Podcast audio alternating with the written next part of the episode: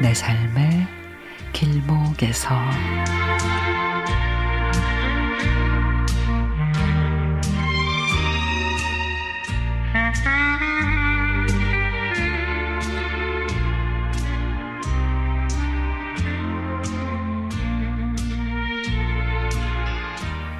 친구가 퇴근길에 저에게 오더니 엄마가 너 한 병 주래 하면서 들기름 한 병을 건넵니다.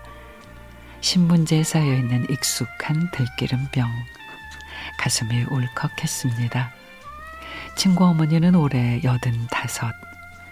지난 여름 친구네 집에서 일주일 동안 머물다 가셨습니다.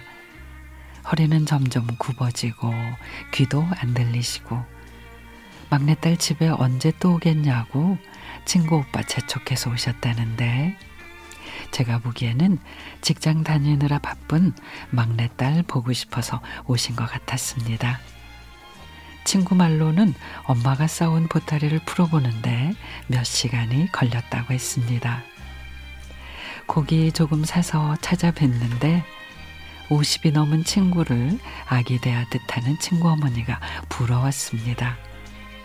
친구가 비빔국수를 해서 같이 먹었는데 맛있다고 아유 국수도 잘 삼겼고 간도 잘 맞고 언제 커서 비빔국수를 이렇게나 맛있게 하냐고 칭찬하시는 친구 어머니를 보며 친구의 긍정적이고 밝은 성격이 엄마를 많이 닮았구나 싶었습니다. 친구가 보내준 들기름을 가만히 보니 딱 이맘때인 듯 싶습니다.